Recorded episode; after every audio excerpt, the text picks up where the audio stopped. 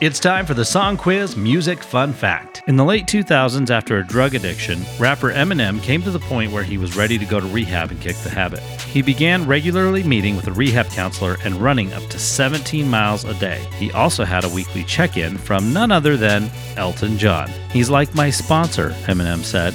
He usually calls me once a week to check on me just to make sure I'm on the up and up. Wow, must be nice. That's your Song Quiz Music Fun Fact.